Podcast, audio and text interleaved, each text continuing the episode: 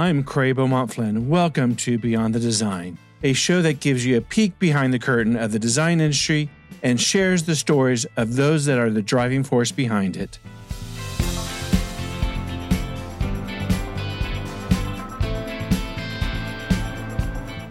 Uh, welcome to Beyond the Design, and today we have Mark Jupiter. Welcome to the show, Mark. Thanks, Craig. It's good to be Uh, here. Great. How are you doing today? I'm doing good. Yeah. Busy as ever, running around, making stuff. There you go. Stuff. Well, tell us a little. Manhattan today, which was exciting. I usually, you know, I, I work and live in Dumbo, like I was telling you. So it's always nice to, to get out. I had to do a little quick meeting. So, So- Why don't you tell us a little bit of what you do and about yourself and uh, how you create what you create? Yeah, well, you know, I um, I come from many generations of crafts people um, here in the city. Um, so I've been an artist and a creator my my whole life. Um, you know, my father was a was a sort of a hobbyist as a furniture maker, but a general contractor, a tradesperson. So I, you know, I always I was sort of his indentured servant for the first twenty years of my life. so I sort of got up to speed on what hard work meant and what, you know, executing on design really meant. Uh, my mother was a great uh, designer, interior designer. She started out in the handbag industry. Um, but um, long story short, and, and really long story short, uh, my first endeavor into building for myself um, was in the form of a house Mm. that um, you know no one in my family history had, had ever built a house before because it was all in New York City, Right. you know, for for 150 years or so. So it was all interiors work. Um, my great grandfather was a house flipper, so he would buy old farm houses and restore them and, and, and sell them out in the Rockaways. So that was the closest anybody came to building a house. So I thought, you know, that's where I'm going to make my mark. And um, I taught myself how to build a house. Essentially, I, I bought home building for dummies, literally, from you know, cover to cover, and um, sold all my earthly possessions. Uh, bought 14 acres of land up in the mountains, and uh, uh, taught myself AutoCAD and designed my first fairly over the top home because you know I'd only lived on on paper until I actually started construction. So uh, um, I got over the shock of how big this house actually was, but um, I loved it. I, and I built it as an artist would build a house, right? Right. So it was it was quite uh, sculptural and um, you know the authenticity of it all was very important to me, and so I, I it was all an authentic timber frame and the timbers I took off the land, so on and so forth. Um, did that for about a decade, and then just got tired of building houses for people and talking about grout color and you know just all the millions of pieces that go in the home Right. and wanted to um, get back to my roots of craft and uh, the beauty and simplicity of just building beautiful individual pieces of furniture um, where I could really dictate the design and the direction uh, as opposed to someone hiring me to build their home for them where it was mo- mostly orchestrated by them, a little bit of input. So um, I had a my shop up in the mountains, and I got married, had a kid, and we needed to not have me up in the mountains so much. And so I came down, and my wife promised me that she would find me a little wood shop somewhere in Brooklyn, to where I could, you know, dabble around a little bit. I hadn't really committed to starting a furniture company yet. Right. I was still, I had my home building business.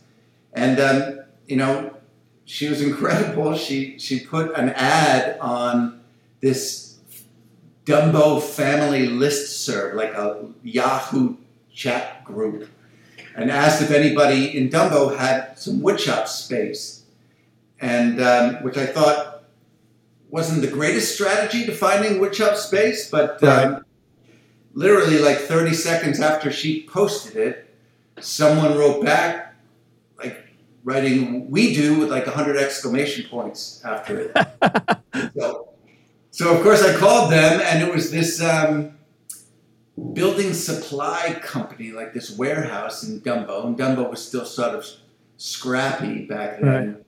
And um, I went and talked to them, and they had this sort of 15 by 15 portion of their warehouse that was sort of like a wood shop that they just never used. And they said for like 750 bucks a month, I could rent it and just do whatever I wanted to in it. And so I was thrilled because it was a half a block away from my home. And I, we, we shook hands, and a week before I was going to move in, um, they uh, gave up their lease. They went out of business. Oh, geez. yeah, so I was kind of heartbroken. I brought all my tools down from my, my shop up in the mountains, and I had nothing to do. And then, then I thought, well, it was a pretty big space. It's probably too expensive, but let me talk to the landlord and just see what's what with with leasing that space. And uh, you know, it was definitely too expensive, but um, my wife and I had a long conversation about it, and she was like, "You should be doing this." Uh, while I was transitioning out of home building, and um, I just leased that shop, and that that is still my shop. And um, I, while I was building houses, I closed the garage door and built twelve pieces of furniture, just sort of scrapping it together. It was a lot of reclaimed wood, a lot of slabs that I found, a lot of like abandoned giant chunks of wood, um, plumbing pipe. I got right. some scraps off of the, the Manhattan Bridge, like old connector rods, which were really oh, wow. interesting. And I designed these pieces of furniture around them and opened my door, made a website, you know, put some marketing collateral together. And um, you're in business. Yeah, it's in business, and it's been it's been gangbusters ever since. And I would say today if I had to like toot my own horn, which go ahead, it's all yours. I would say we're probably the the leading design build furniture shop in, in New York City, and and arguably um, among the best in the in the country. And how long have you had your doors open and doing this? Ten years. It'll be it'll be ten years in, in August. All right. Well, hey, yeah. er, happy early birthday and congrats! You've hit that mark. Yeah. Yeah, it's been quite a ride.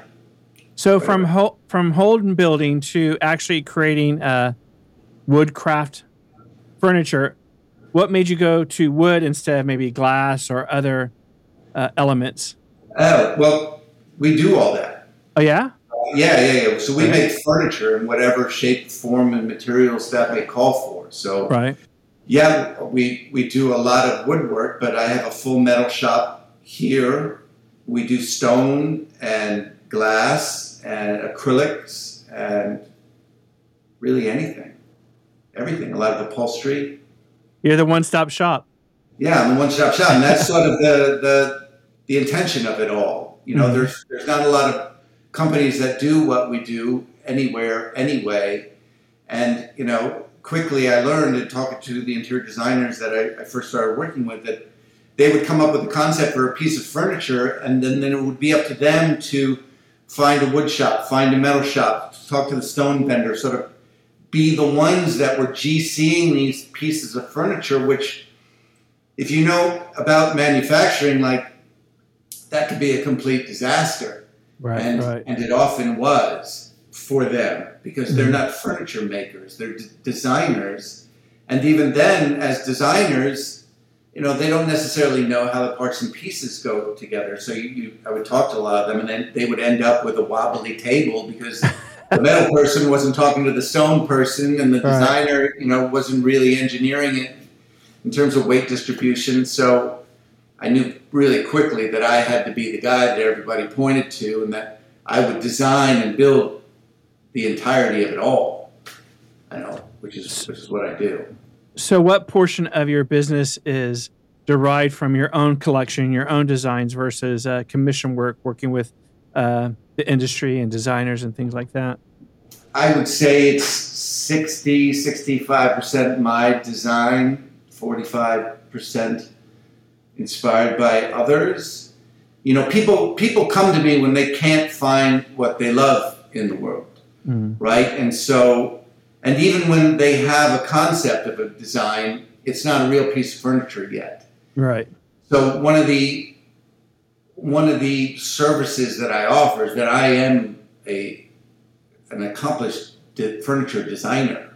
So I can take their concept and really, you know, enhance that vision, not only in how the parts and pieces go together, but really offer feedback in what I think would be uh, what would be an enhancement to to the concept but but hold true to the intent of what they're they're looking for, but bringing another layer, some more Mhm. depth to it, possibly. So And, it all has it, a touch of me in it. what's um, that? It all has a touch of me in it, but Yeah. you know, sometimes it's more them than myself, which is wonderful. I love working with talented people, so that those collaborations are amazing. And then sometimes it's just um, we're looking at a blank piece of paper and just talking about materials and shapes and forms, and then I tell them how much that's going to cost based on a very sort of a vague idea or direction Mhm. and then they, they hire me for the project. And that could be, I'm sorry, go ahead. Oh no! So you actually bring it to life. You bring their vision in con- combination with your vision to life. Yeah, yeah. Or sometimes it's just me designing them Right. a, a new piece of furniture, something that's just uniquely theirs that I that I come up with. Is there a material that you prefer to work with versus one that's a little bit more problematic? No, you know, No? for me, I, I have a high risk tolerance. You know, good. so like the mysteries of it all are, are really exciting to me, and um, exploring new materials and things that are challenging uh, really are, are part of what get me up in the morning. hmm So you know, for people that know my work and you see like the scale of some of the things I do, like you know, the more extreme, the the, the better. You know, I'm I, I'm a sculptor in my heart, so you know, things for me personally, if I'm making something myself and not um, other members of my team, I, I like to to work with woods and, and metals, combining them. Um, you know, when I first started the company, I did everything, right? So I, I was the, the, the metal worker and, and the woodworker and, and then You wore all the hats. designer. yeah. But I like carving, I like carving wood a great deal, like hand hmm carving wood. Is there a uh, distinct Mark Jupiter aesthetic? I guess so. I mean, you would have to tell me what that is. I, I wouldn't be able to explain. you know, I'm a, a New Yorker, so I would imagine like, like there's definitely a direction towards the elegant industrial, but you know, many of the pieces that I've done are, are not that at all. They're just Mhm. quite refined and flowing, and you know, I, I, maybe at some point down the road, you know, people will be able to look at something and recognize it as my work. But right now, I don't even I don't care about that. Like I, I really just want to uh, please my clients, bring new beautiful things to life, and you know if I don't really focus on a design direction, I just Mm. sort of focus on the feel of of the project and and my client and what we're all trying to achieve together. So when you start creating, do you still go to AutoCAD? Are you a hand hand drawing person that creates first on pen to paper, pencil to paper, and then uh, Yeah. Kind of Well, way? now I have a great design staff. I'm, I'm not. I'm a 3D guy. Like I'm not a good drawer. Like I can't draw work to save my life. I can draw to maybe convey an idea right.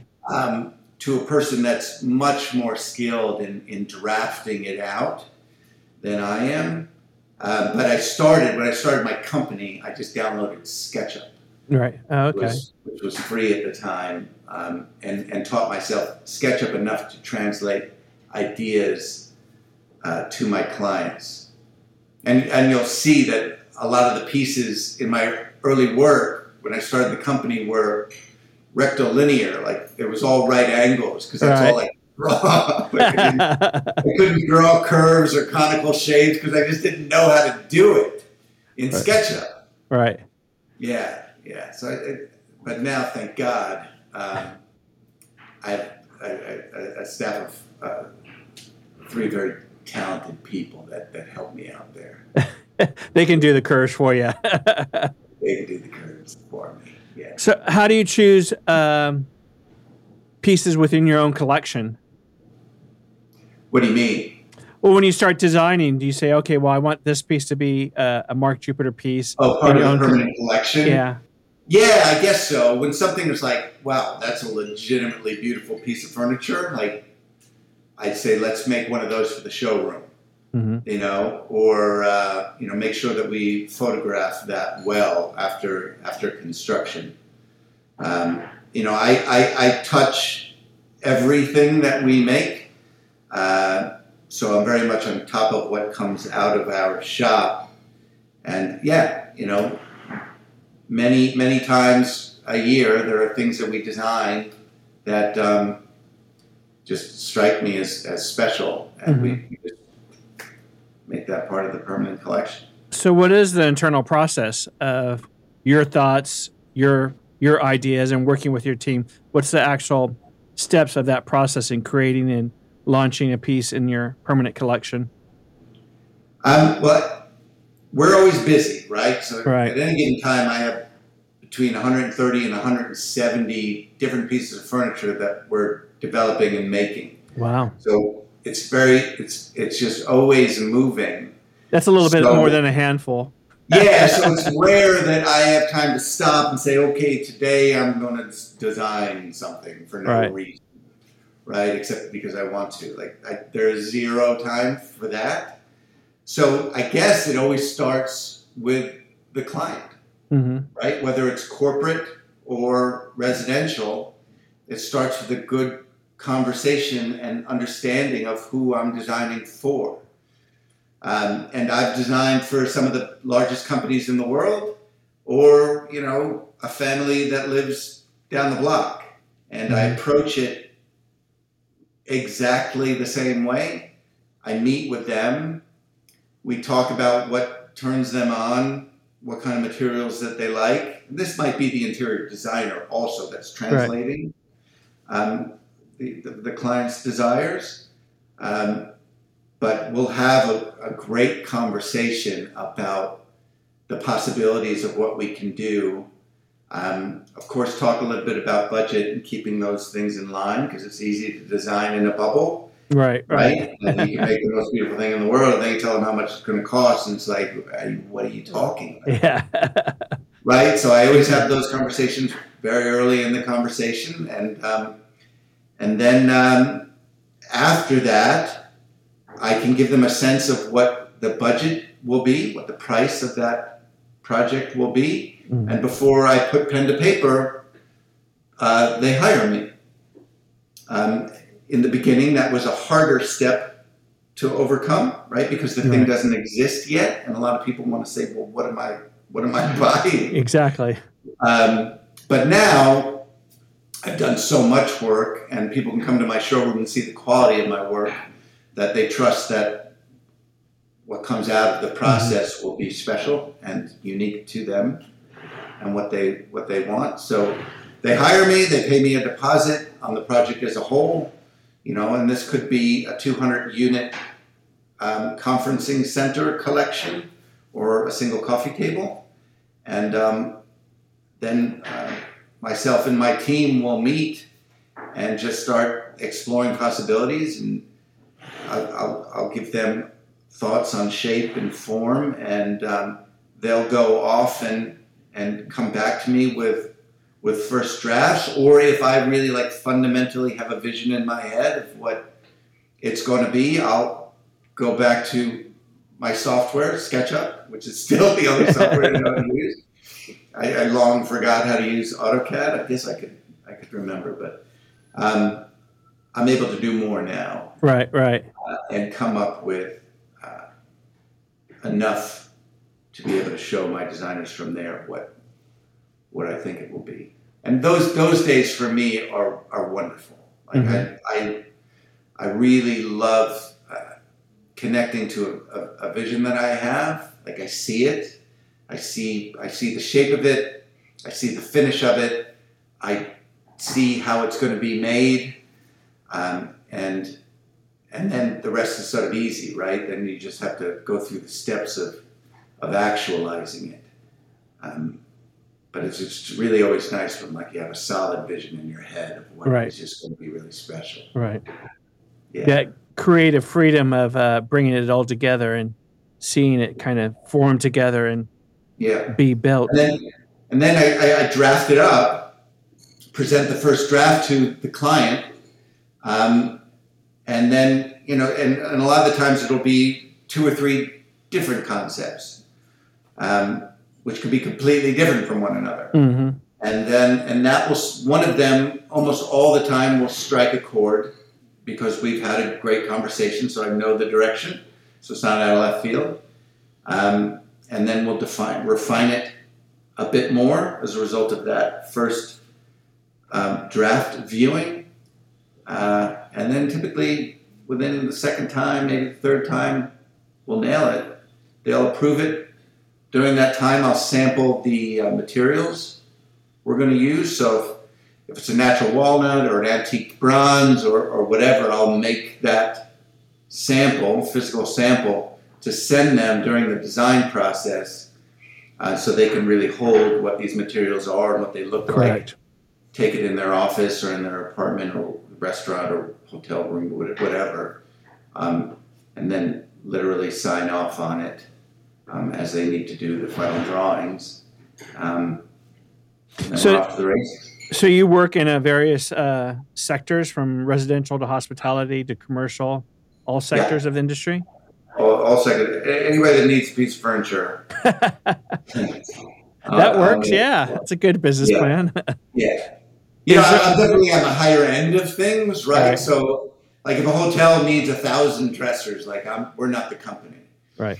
You know, we. But if they need, uh, you know, if they're if they're redecorating the presidential suites, right? I do a lot of that, like the special rooms of the hotel, or uh, a lobby piece, or you know, meeting tables, Mhm. places that need to make an impact and show that that brand loves their guests as opposed to just furnishing a room with functional things. Um, that's where that's where I come in, and I recently more and more in hospitality, which has been exciting. It's that's fantastic. Yeah, hospitality is definitely a, a good sector to be in. Are you um, working across the country or just mainly in the Northeast? No, all over That's fantastic. California, Colorado, Texas, Florida, um, up in Canada, yeah, everywhere. Not a lot overseas. Mhm. You know, we've delivered for sure to you know Europe, Japan a couple times, but not not a lot yet. Is there one piece that you can think of that is your baby that you're the, like the most proud of, or is every piece that you touch your baby? Yeah, yeah, yeah. I guess the answer to both is yes. Yes. They all they all are. You know, I, I, I actually I have I have one piece that's literally named after my baby, um, called the Daisy. Ah, um, and we we make a lot of them, and I make all of them personally. And um, you know, it started. I designed this piece for our new family when my daughter my daughter is an amazing artist herself, but she's a crazy person. You know, she when she was very young, she like she, she was destined to really hurt herself on the coffee table, you know, like if it had sharp corners. So my wife was like, You need to make us a coffee table that doesn't have sharp corners because she's going to impale herself. uh, so we, uh, so I made, I had this big chunk of wood and I made it look like a giant bar of soap, essentially, just Mhm. like rounded everything. And um, people loved it. Like they loved it, but I couldn't find giant blocks of wood like that anymore. It was a very rare piece of Right. elm. It just happened to be sitting in the back of some lumber yard. Hmm. Um, so now I make them out of uh, a couple hundred pieces of wood milled up and laminated together to form a giant chunk of wood, and then I carve all the corners to it, and then have been um, just as sort of the trademark of the piece is uh, I, I always put it's hollow, Uh-huh. so I always put a, um, a piece of my daughter's artwork sort of entombed Oh, really? in each in each of those pieces. Yeah, but don't don't tell them. uh, yeah, really tell anybody that. it's a it's a I just sort of secret. It in there. It's meaningful. I think it's kind of neat. You know. the- Absolutely. Kind of like a time Yeah. capsule and a little surprise, like a little jewel box. Yeah. Yeah. Yeah.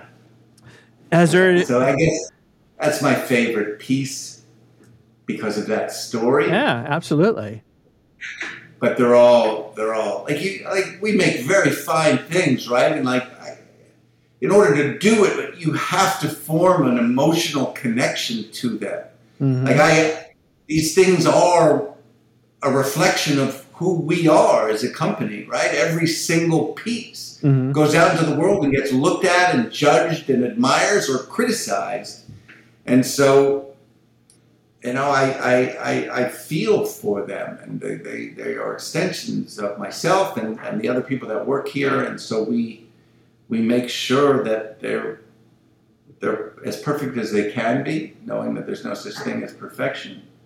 Uh, so that emotional toll, I think, gives everything an equality to a certain extent.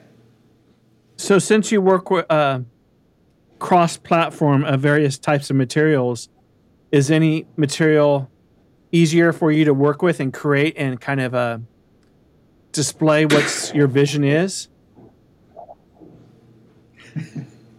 There is no easy. No, No. no, no. No. Like just earlier today, we were milling up what should have been a fairly easy piece of walnut, right? We, we were we had to cut the live edge off of this large slab and mill that piece of live edge to hit a certain dimension. And you know it had a cup to it. So by the time we were milling it you know one end was becoming too thin and the other the center of it was too thick. And you know what should have been rather easy was starting to turn into a nightmare and Mm. uh, you know there weren't we don't have you know extra of these of these Right. kinds of pieces you got to sort of like one shot you got to get it right so we caught it in time and, and fixed it but you know there's nothing easy about any of this is there any material that you're not working with that you want to bring into your studio at some point?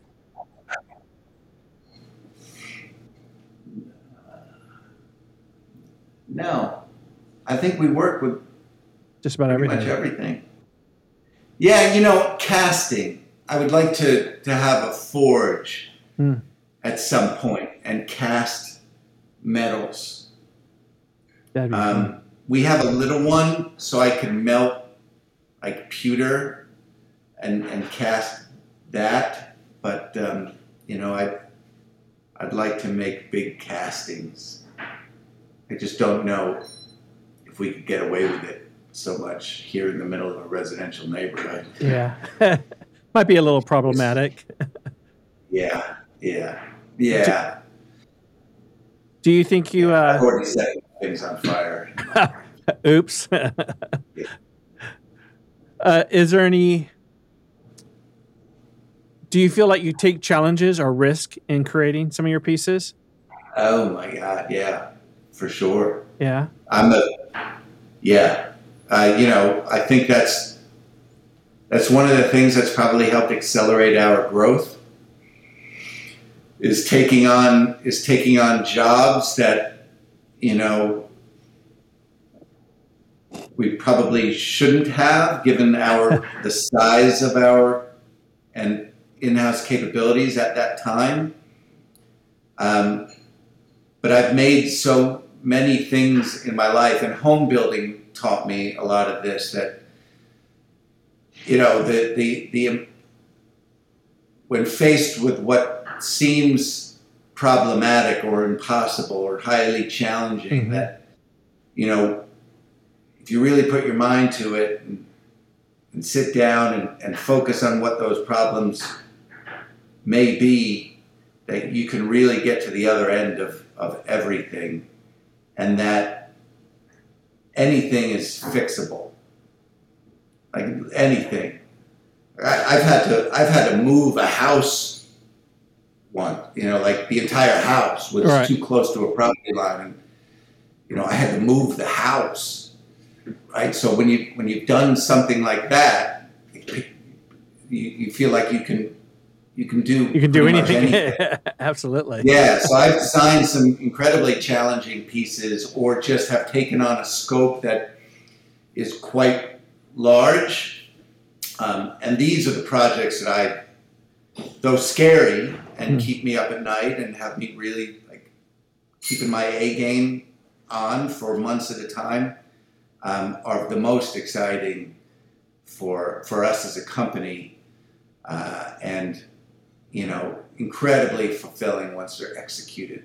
And and those projects, not and I'm I'm, I'm cursing myself, right? I'm jinxing myself now as I say all of this, but like those projects are really fulfilling. Like when you deliver, you know, I, I delivered one.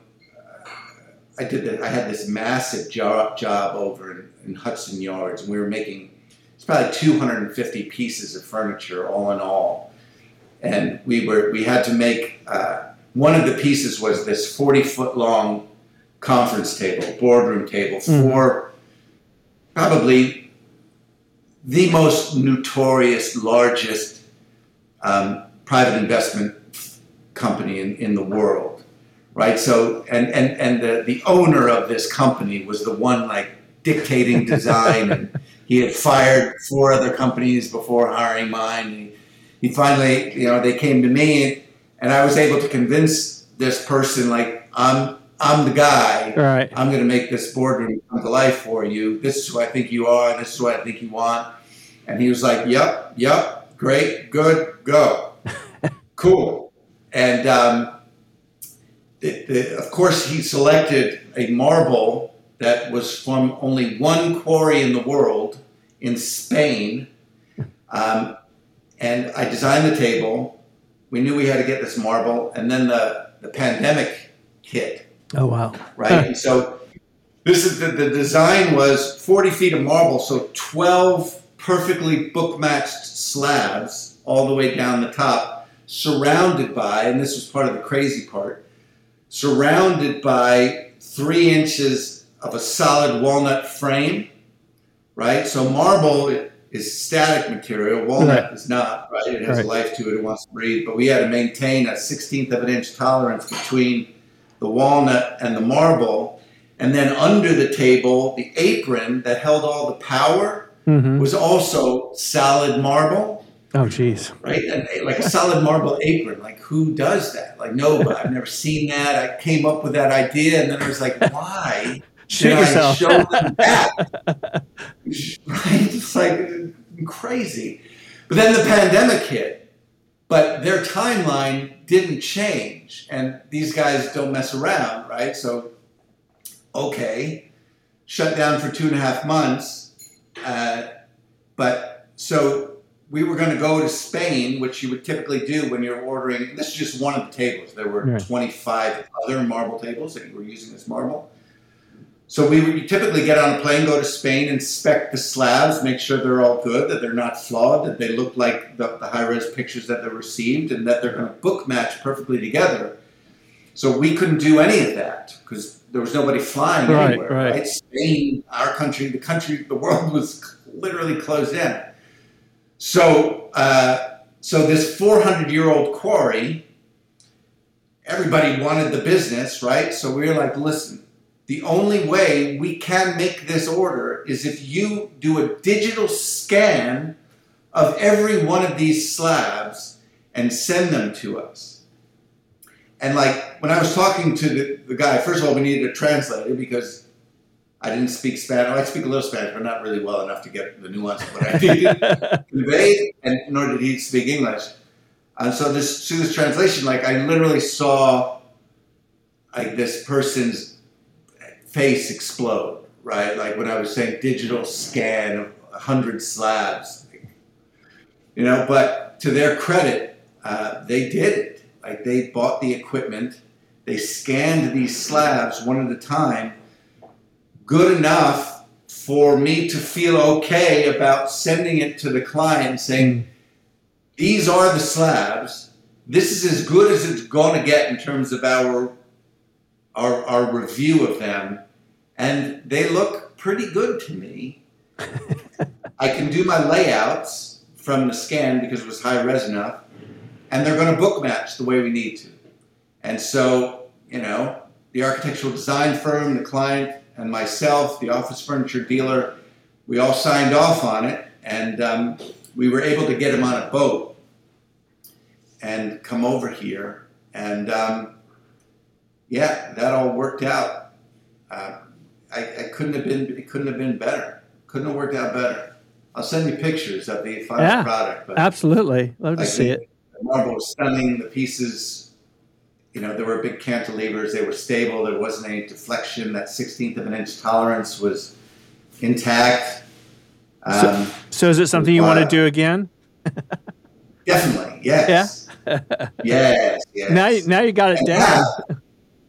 Yeah, yeah. Once you do it, you know, you just do it again. That's right. You learn so many lessons. You know, the trick is, you know, when you're when, when you're making all these things, you have all these balls up in the air, right? The trick is not to let any of them drop mm-hmm. right? And just see the problems before that they before they happen, so you can think through them before you're faced with them in right. real time.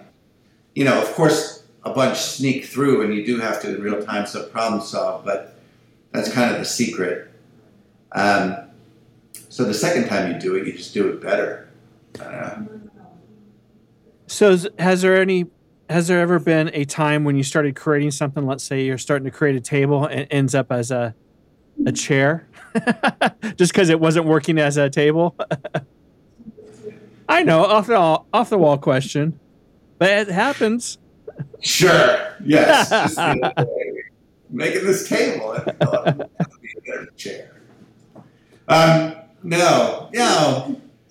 You know, a couple of couple of times I've I've designed something and it, it turned out to be like a perpetual motion machine you know, where you, you sort of uh, you don't really realize how much flex a half an inch of steel really can have over a certain span. Correct. Yeah. And you think it's going to be stiff enough, and then it turns out like you just poke it, and it's just going to be it's just going to be like an energy producing piece of furniture if you attach the right cables to it. Right. You know, yeah, that that's happened on a couple of projects. But but again, like knowing like you can fix anything, you just sort of have to solve that problem, talk to the client, be real straightforward, tell them you, you screwed it up, and, and uh, stand behind your work. Absolutely. Yeah. So, from your own collection, how's it divvied up versus you know tables, furniture pieces, sitting, things like that? What's the uh, the quantity of what your own personal collection is?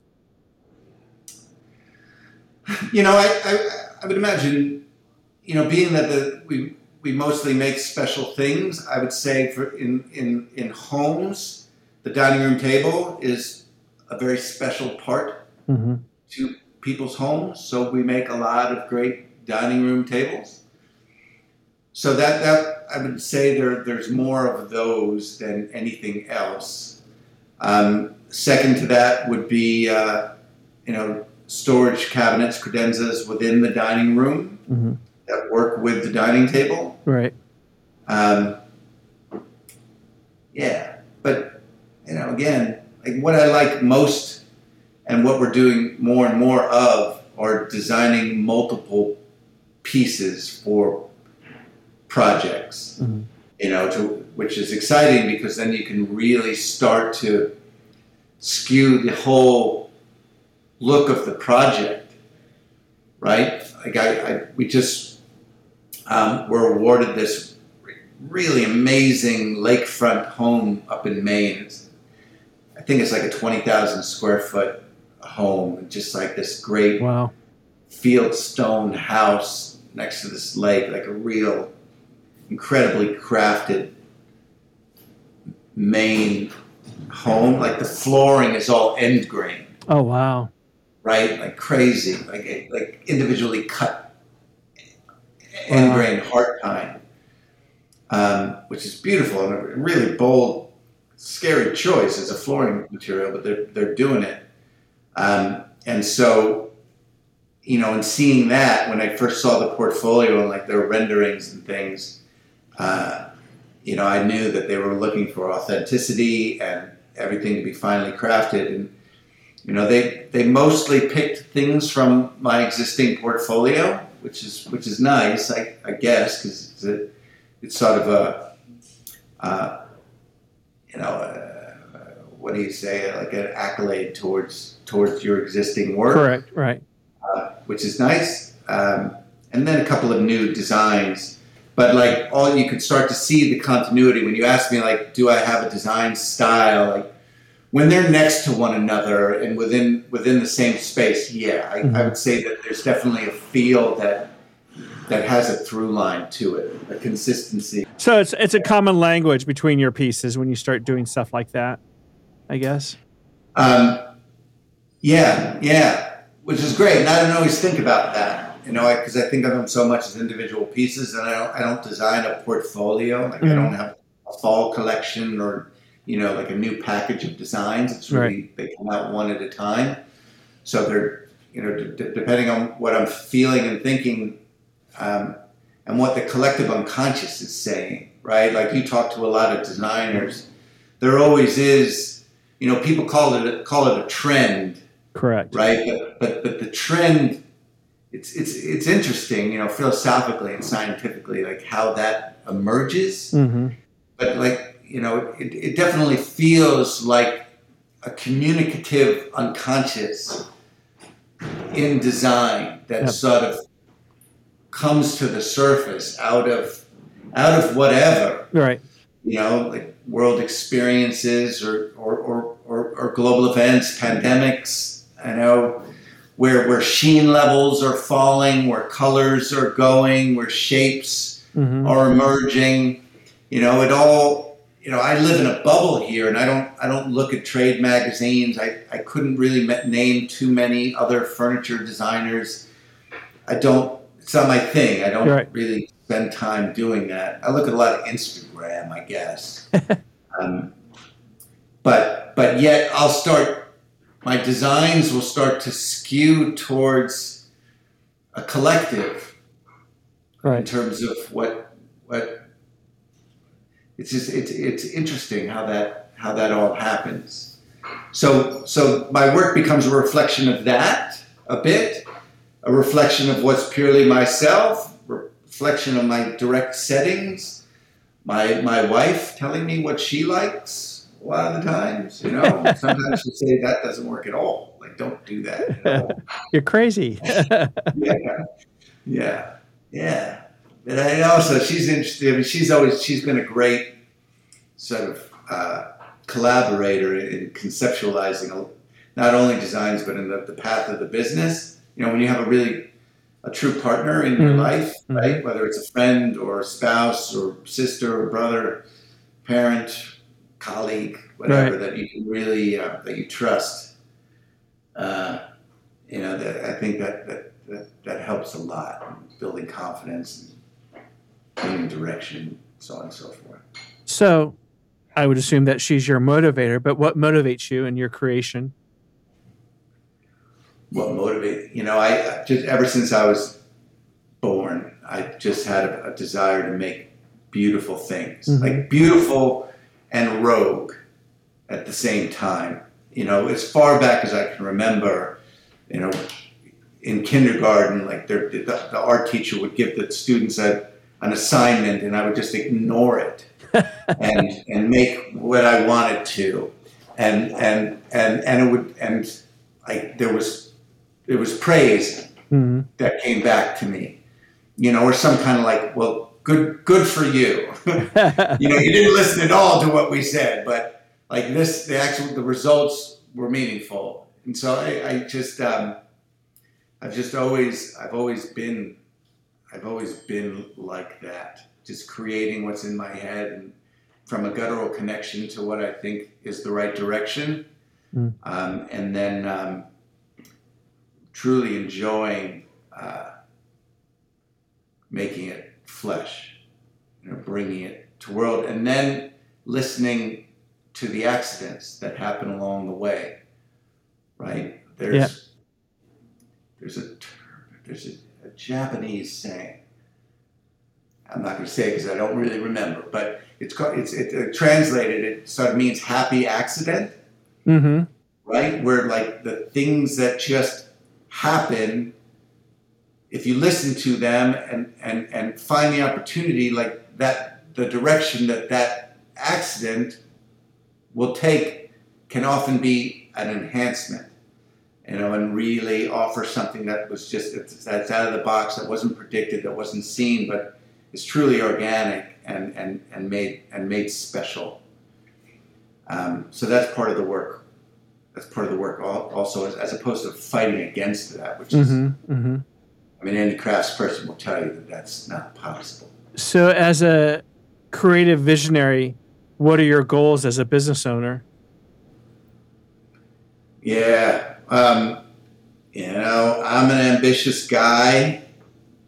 Um, I love forward motion. Um, it's a little conflicting to me. I if if I was just going you know what I mean? And I had all the money in the world.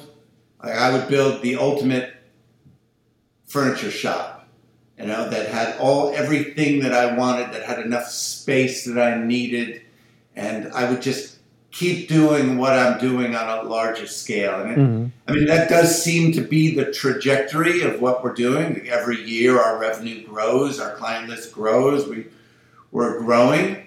I need that new shop and that unlimited financing. uh, they don't always meet up at the same time. Um, and then there's the other side of me going, well, you know, what is enough? What's big enough? You know, do you need more? Is more a real thing, or is it just like ambition, ego? You know, maybe you should just. Maybe I, I think to myself, maybe I should just be the artisan that I am, and and and stay in this little special place in Dumbo that we've all, right. all created here, you know, or, or, or bust out. I'm, we're sort of at that at that point to figure out what's what's next. It's it, the what's next conversation is always incredibly exciting for mm-hmm. me. So whatever form that takes, like the next challenging project, the next space that we move into, the next chapter of this career path. You know, uh, I've been a, a, big fan of reinvention my whole life. I've done it a few times, and it's always been a wonderful moment. You know, I, I've been around the block, and you know, my furniture company's only ten years old. But when I started my furniture company, that I reinvented myself. Like right. it wasn't wasn't something I had ever thought I would be doing.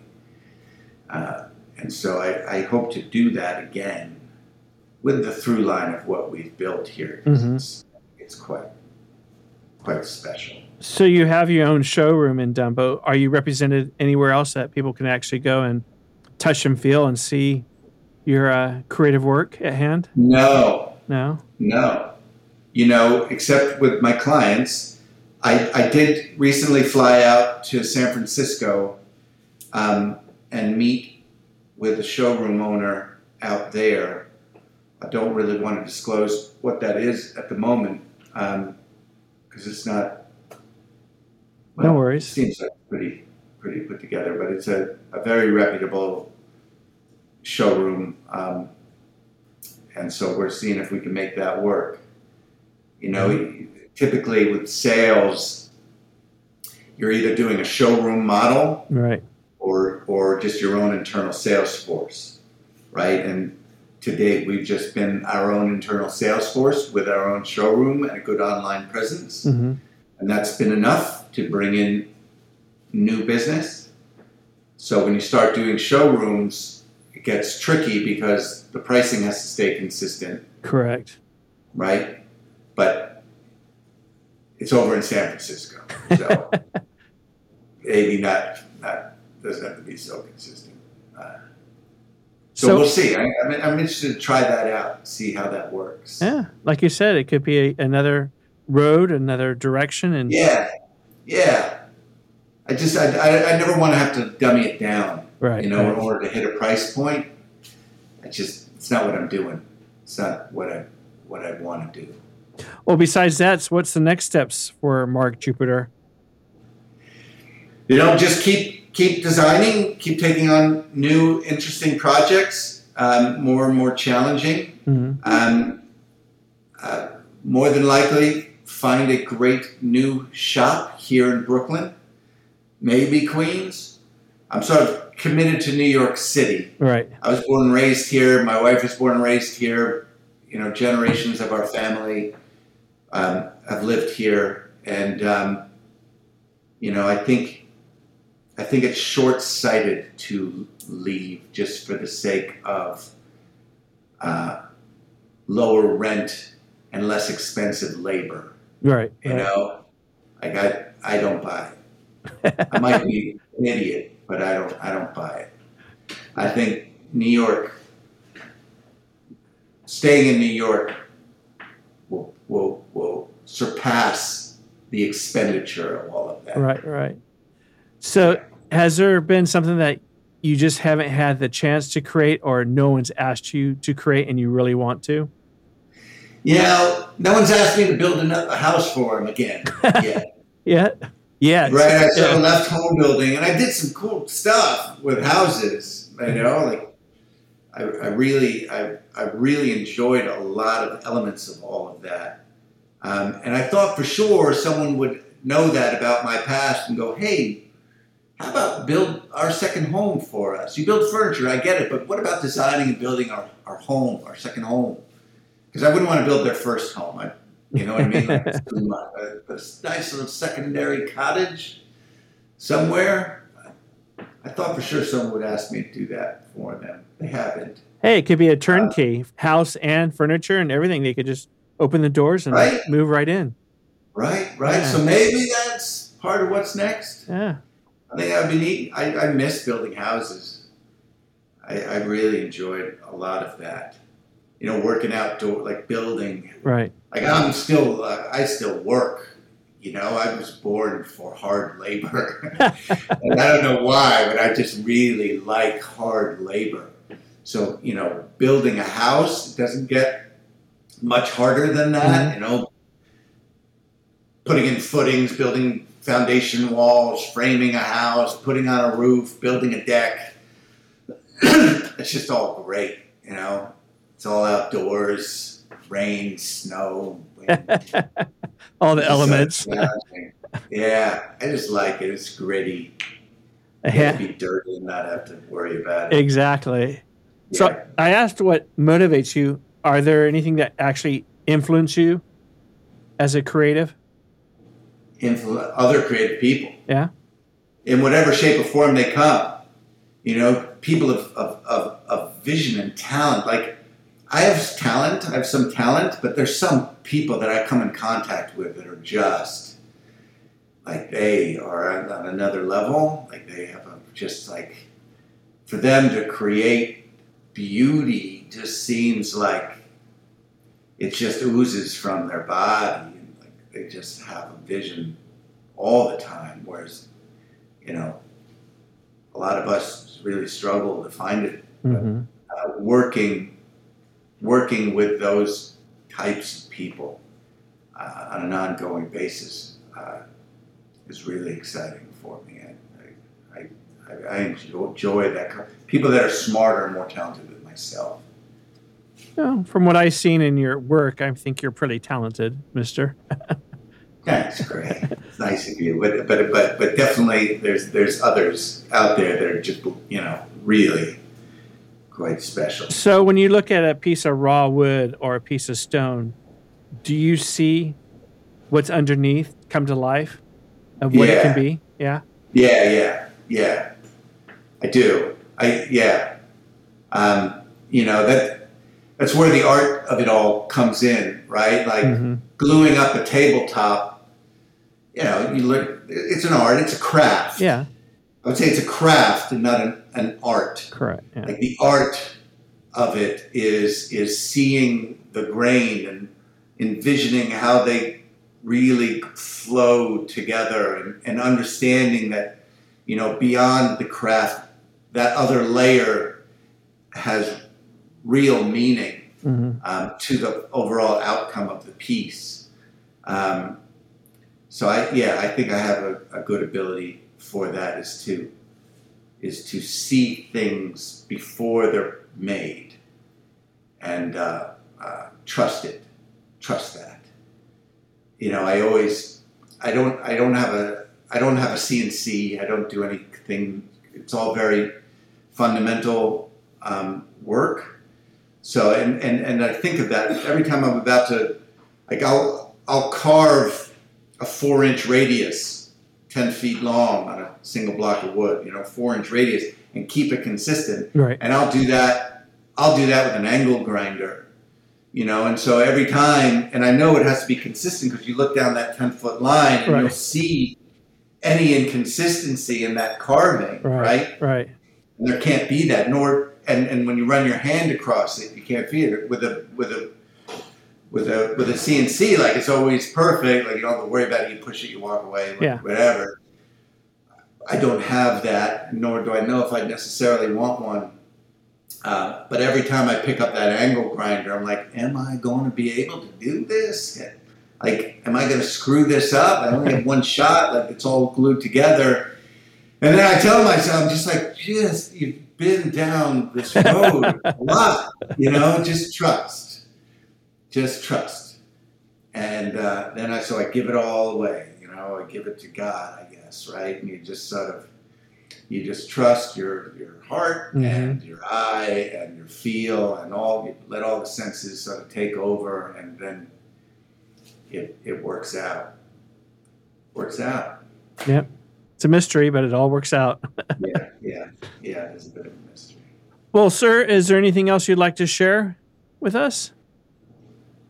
Um, you know, I, I not really. You know, I, I would say to the rest of the people, the other people that are, are looking into to doing this kind of work or that are, are aspiring, you know, that um, you know, a lot of the times the secret of it all is just hard work and and staying committed and doing something every day to push yourself forward and um, take risks and trust um, trust your gut and um, and then the the universe and the things that are around us that protect us and I do believe in those things um, come into play and and push you through.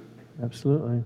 I'm, I'm blessed to also have love in my life, right? So that, that, that helps with that confidence as well. And, and great, great partners, right? I have uh, Matt Mullen has been my partner for almost 10 years. Um, uh, he was just a kid when I met him uh, with an amazing work ethic and drive and, and like the most trusting person I've ever met in my life and the greatest business decision I've ever made in my life to make him a part of the company. Um, so finding those people to, to take a journey with, and then all, all of the craftspeople that that work here with me, that are in the back office, designers, um, people that assist in the day-to-day operations, the project managers, and and the craftspeople. Like to, to, to make a career of craft in New York City is not the greatest choice in the world. Or the easiest, Right. probably. Yeah. Right. It's, it's not to find the right fit, to get paid the right amount, you know. And so they commit to me and the company, and I, I commit back to them, and I, I do my best to make sure that they have a, a, a, wage that makes their life livable and enjoyable here in one of the most expensive cities in the world. Mm-hmm. Um, and you know, it goes. It all goes both ways. You know, I love uh, teaching people and mentoring and guiding. I'm, I'm, I'm a bit of an asshole in a lot of ways, but like, um, you know, true to my the to the people that work with me, Mm-hmm. um, and stay committed to them as long as they are committed to, to what they're doing, and they and they all are. So, I guess a sh- shout out to all of them is how I'd like to close Ah, all of this. well, That's the people that I get to work with every day. That's fantastic. So the most important factor is your showroom open to the public? No, come. No, no, of course, yes, yes, of course. yes, um, it's probably best to make an appointment, um, but it's open. It's open um, nine to five, Mondays through Fridays. I live right around the block, so if someone wants to see it on the weekends, they can always give a call, make an appointment, and I'll come around. I'll definitely, um, I'll definitely meet with them. But yeah, people are more than welcome to come on by anytime they want to. And what's great is that, unlike most furniture companies, the showroom is on one side of the street and the shop is on literally across the street. So you get to see both sides of the equation. So you'll be able to come to our showroom and see the things that we make, Yeah. and then you can cross the street and see us making them. you can see the masters at work. Yeah, Well, Mark, right, right in the middle of Dumbo, which is you know yeah, just one stop off out of Manhattan on the 8 F train, and you're you're right here. So it's sort of a, you know, I get tour groups that come through here all the time just to see like weird stuff in Brooklyn. Well, congratulations on your forthcoming 10 year anniversary. It's been a pleasure, Mark, to have you on the show, and congrats again to you. Thanks, thanks, and thanks for having me so much. I really uh, enjoy what you're doing here. I've been following you, and uh, keep up the good work. Oh, thank you, sir, and we'll chat soon. Terrific. All right, thanks. thanks.